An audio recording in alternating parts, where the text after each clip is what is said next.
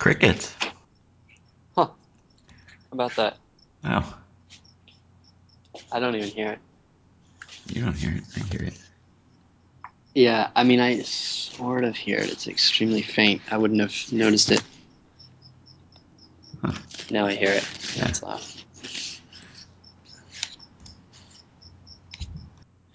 Good morning, and welcome to episode 166 of Effectively Wild, the daily podcast from baseballprospectus.com. I'm Sam Miller in Long Beach, California, and in a place that he does not want named is Ben Lindbergh. Hello. Um, ben, how are you? I'm very well. Thank you. I had a You- restful weekend. Great. You noticed as soon as you came on the line that there's a cricket in the background. Yes, although it seems to have gone quiet now that we have drawn attention to it. But I was excited to hear it because I haven't heard a cricket for months since you exterminated all of last season's surviving crickets. Uh, well, it's like I said at the time, it's they're seasonal. Yeah. So it's the start of a new season. Hmm. Well, that's See how it works. Renewal, sort of spring. baseball. Yeah. Um, so you and I today are going to talk about a piece on CBSSports.com by baseball insider Danny Knobler, um, and Danny has written about the Astros. And th- I think it's a good place to talk about this article because uh, a lot of times in on the internet you don't want to bring too much attention to a kind of story you don't like because then you just give it traffic. But we're not going to have a link to it or anything. We're just going to be talking about it. We won't tell you where to find it. I don't think anybody. I mean, I'd be happy to tell you where to find it, but how many people are really going to go seek it out? Like Mhm. 6 Mhm. So I feel like we uh, can talk about this without giving it any extra, uh, you know, traffic or love or whatever.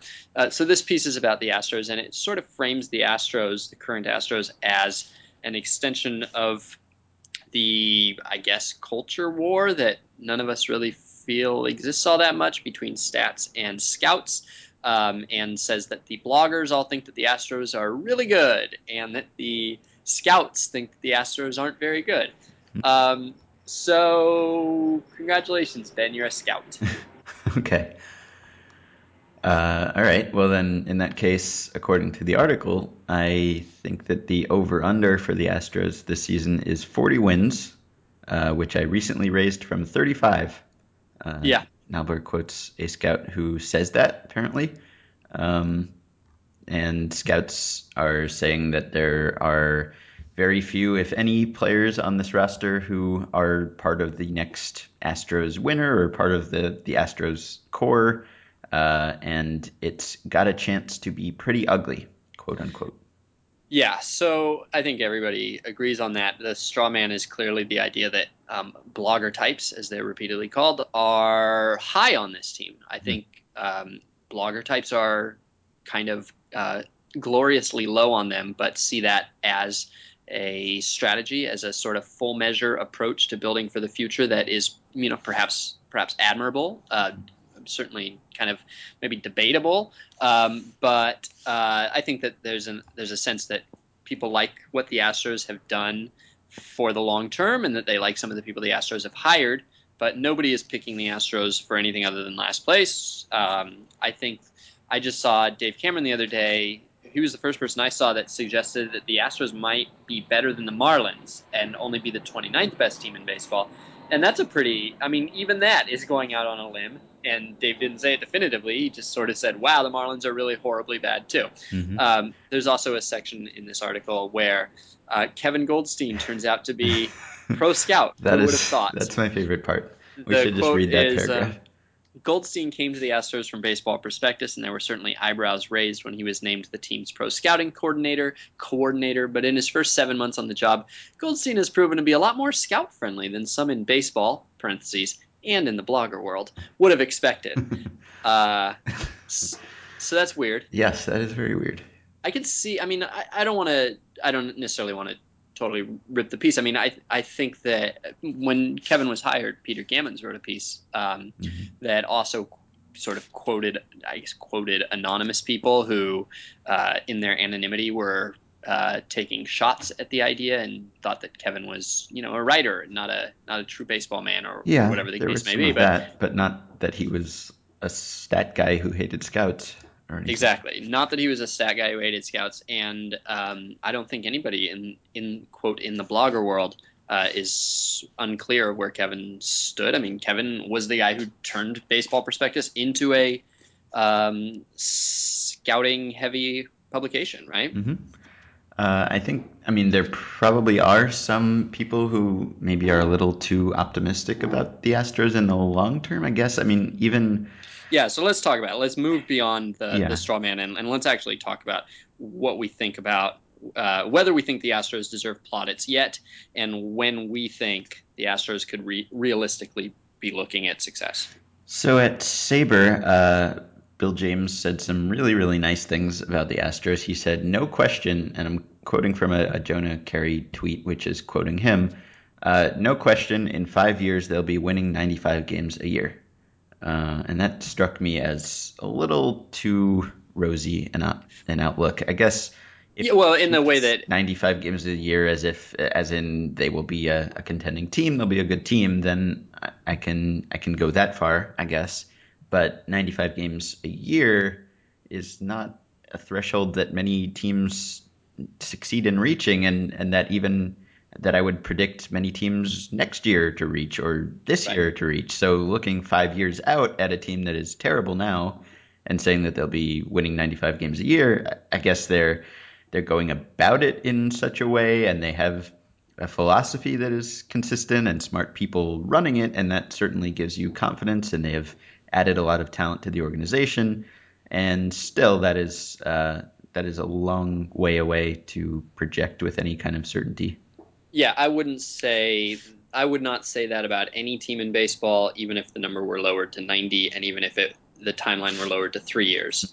Um, I mean, it's you, I think what we don't have any team projected to win 95 this year, and uh, with PECOTA, and I'm not sure anybody's projected to win more than like 92, and the season starts in six and a half days. Yep. Right. Uh, so yeah, so that's clearly an you know an exaggeration in at best, right? hmm Uh, but what Bill James is saying is that they have a a great plan and that he likes their setup for the next five years or for five years from now as much as as any other teams. Do you agree with that? Uh, I guess probably not. I think there are probably teams that are already somewhat respectable and are set up just as well. I would think maybe. Um, I mean, the Astros have just burned it to the ground and traded everyone and brought in a lot of talent, but it is true that there aren't. I mean, there aren't total blue chip guy. I mean, I guess it's one of the best systems in baseball, but there aren't really sure thing prospects or, or young guys on the roster who are already stars and are locked up for the next several years. Uh, so Yeah, the I think that um, it's certainly not a system like the Royals had right, two years ago, um, that and was a it, guarantee, obviously, of of immediate success. yeah, um, their w- the highest prospect that we have in their system right now is 25th. Um, we only have four in the top 101, three in the top 100, which is probably like well, I mean it, it's it's basically the median, right? Because there's 101. Right. Um, and uh, so 25 is pretty low to have your highest one. And yeah, I mean, I wrote a piece that may not be up yet by the time people are listening to this, but it looks at uh, it's sort of a gimmicky look at their season next year, um, position by position, and it's sort of true that there's not a really um, a guy with a lot of upside in that um, lineup as it is. I mean, they're young and they're cheap. Um, but it isn't as though you look around and you say, "Hey, there's there's seven or eight guys here with all star potential." There's like, I don't know. I mean, there's Altuve, and even Altuve, Mm-hmm. Yeah, and he's Altuve- he's never going to be Chase Utley. no. Um, he might be. I don't. I don't know. Jose Vidro. What might he be? What What is Altuve's upside? Yeah, I mean, I guess he's already Jose Vidro, maybe, or well, No, Jose Vidro was Jose Vidro was darn- good for a darn while. I'm remembering his Yeah. Mariners DH years.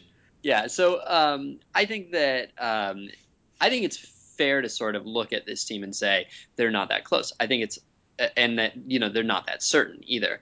Um, I think it's also fair though to look at where they started, which is that um, a couple years ago um, they had the worst farm system in baseball. Um, they had the worst farm system in baseball essentially for about a six or seven year period. I wrote about uh, I wrote about their 2004 crop the other day because they were the worst system in baseball at the time, and I looked at the 10 year lifespan of a prospect class. And since 2004, when they were they were they were actually 29th ahead of the Expos, um, they've been 22nd, 20th, then 28th, 29th, 30th, 28th, 28th, 26th. And this is the first year they've had any sort of a farm system at all. Mm. Um, so they went from 26th to, to probably like top, uh, depending on where you're looking, you know, top five or top seven pretty quickly, um, which is great. Um, but I mean, when you like you think about that, 2011 they were the worst team in baseball, and they were also the third worst farm system. Um, 2009 they were uh, a pretty terrible team, and they were also the worst farm system in baseball. So they weren't a team that had one or the other, or even mediocrity in one or the other. They were in the worst possible place you can be.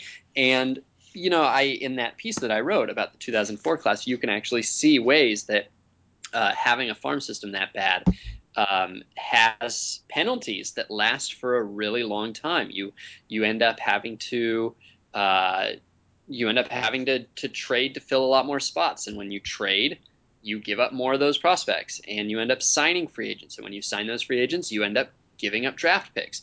And so it's not like they're, uh, I mean, you, you have to accept the, the, the, context here, which is that they were a completely lost franchise. Mm-hmm. Um, and now I think that it might be easy to exaggerate a little bit how much their future looks bright. I'm not sure that I think their future, to be honest, I will say, I don't think their future looks as bright if you remove the what we know about their front office. I think a lot of what we're responding yeah, to a lot of it is, and this is this is fair to Danny Knobler and his piece. I mean, I think this is part of what they're saying is this idea that that the that the internet crowd is sort of willing to carry the water for the Astros because we like those guys, mm-hmm. and I, I think that there's an element to that. Um, yeah. I don't I don't think that's unfair either though. I mean, we know the work that some of these guys have done. We know what Jeff Luhnow has done. We know what you know. We yeah, we know Luhnow Kevin and we know Mike track and record. Sig. Yeah, I mean, yeah, Luna has a track record exactly, and so that's not irrelevant data though. I mean, the fact that that might be the single that probably if you wanted to to know who was going to be good in five years. Um, I might actually look at farm system as the number three determinant, and I might look at organizational, um, you know, the front office and simply what you know their payroll is going to be as one and two. If I were, st- I wouldn't look at record right now. I wouldn't look at farm system until I've looked at front office and payroll. And I think that one thing that the Astros are doing that that um, is extremely good and easy to celebrate, and that I don't think anybody has really done before, is that they're really taking the don't spend money when you're not going to win theory to an extreme that nobody's ever done before. I mean, the. Marlins did it because they're that cheap. But to carry a $20 million payroll right now, if you assume that their true payroll level is something like, I don't know, 80 million based on their size of their metro area, that's basically $60 million that they have – just ready to spend. And $60 million is, you know, 10 to 12 wins on the free agent market. When they're ready to spend it, theoretically, you think they have that money in like a no load mutual fund or something like that and they can pull it out. I don't know if that's how it works. I don't know if that's how budgets work. It might just be that uh, that money somehow disappears and they just they don't reinvest it or, or what I, I, but if they do and i would think they do and i would think that's part of the plan that's pretty significant too. So you're talking about a team that's going to have a lot of financial flexibility, that has a pretty good farm system, that has a front office that we like, and even if they don't have any a lot of like real elite Moustakas, Hosmer, Hosmer types, they do have a lot of depth, and I think that their their lineup as is, which is terrible. Um, I think that there's a there's a lot of potential starters in that lineup and um, you know when you get potential when you when you develop even average or even slightly below average types those are positions that you don't have to go overpay for later that you don't have to trade anything to fill at the trade deadline um, and it just starting with you know five or six or seven major league regulars is a pretty good way to start i mean you'd rather have the superstars um, but like I think Chris Carter will be a major leaguer in five years. I think Jason Castro will be a major leaguer in five years. I think those are guys who are going to be filling roles. I, I wouldn't it wouldn't surprise me if Justin Maxwell was, and it wouldn't yeah. totally surprise me if Fernando Martinez was and Matt Dominguez was. I mean, those are all guys who I think could develop into average players that um, that make it easier to build. Well, the scouts disagree. Apparently, or the ones They- that Knobler talked to, Yeah, they do, and or the ones in- that he quoted. that's relevant. That's relevant information too. Yeah. Uh, Although you can find, I mean, you know, to be fair, we don't know how many scouts. right, he talked to 100 scouts, Scouts- and, and the first scouts- 95 there's- loved the Astros. There is a scout who will say anything. It's, I mean, some of the. It, that's actually a good idea for a piece, going back and finding the one scout who said everything, because Mhm. scouts do amazing work, but you get one guy to say anything Mhm. at any time, Right. and the the one scout in the story is always And we there always we to set up a strong man. Uh, we always give it uh, the same amount of weight because we don't. Maybe it's a terrible scout. Maybe it's the worst scout in baseball who's being quoted all the time. We don't know, but he's a scout. Some team pays him to to evaluate players, so we kind of take his word as as something worth paying attention to. But maybe he's bad at his job. I don't know. It could be. Um, yeah, at, at SABR, Dave Cameron brought up the the whole not spending thing, and he he basically said that uh, we don't know what the effects of this will be. We've never really seen a team go to these lengths before. Maybe the the fans will just desert the team and not come back. And if they don't come back, or if they are very slow to come back, then then the Astros won't draw, and it will be tough for them to spend money once they start getting a little better. Uh, and then it would be difficult for them to kind of complete this rebuild. I guess that is possible. It's Yes. Something to take into account. I think Um, it's. I think the fact that the Astros are seem to be doing it in good faith Mhm. makes that less likely yes, to me. But it is possible. Dave's right. yes. Uh, okay. Are you gonna just out of curiosity? Are you interested in watching the Astros this year? I mean, I could see either way of looking at it. To me, they're probably the like the number three team I want to watch every day. Like Hmm. I would imagine I'm gonna watch 50 Astros games this year. I'm like really stoked. Yeah, to watch well, I did hear. I heard Luhnow. I think it was Keith Law. Maybe asked him uh, for his projection about the team, and of course he didn't say any specific win total.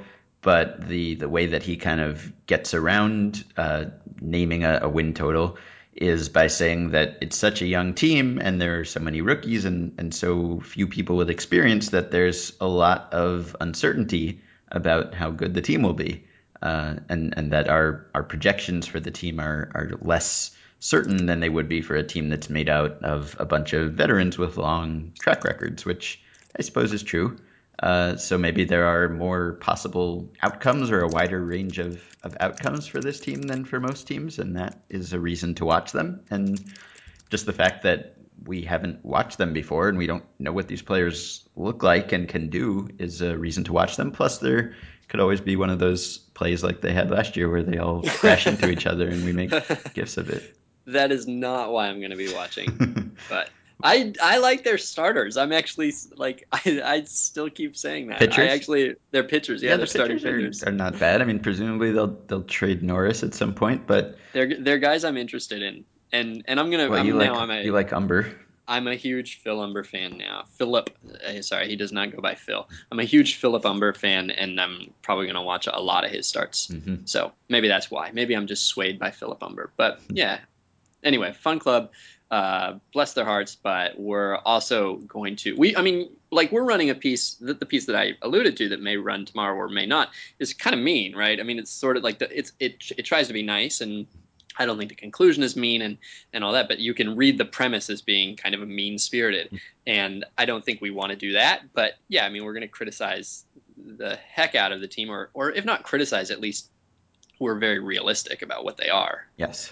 So I, I think that's where, like this last, the last part of the story is, is that he quotes a guy saying it's got a chance to be pretty ugly, and then Danny says the Astros say it won't be. The pro Astros crowd says that even if it's ugly now, it won't be ugly soon. Someone's going to be wrong, and I just don't think that's true. I think that he's set up a fight that's not there. Define soon. I don't. Yeah. Yeah. No one's really saying sooner than I don't know four years or something, which is not very soon in in baseball terms. So. Yeah. Yeah. Okay. All right. So long. Bye.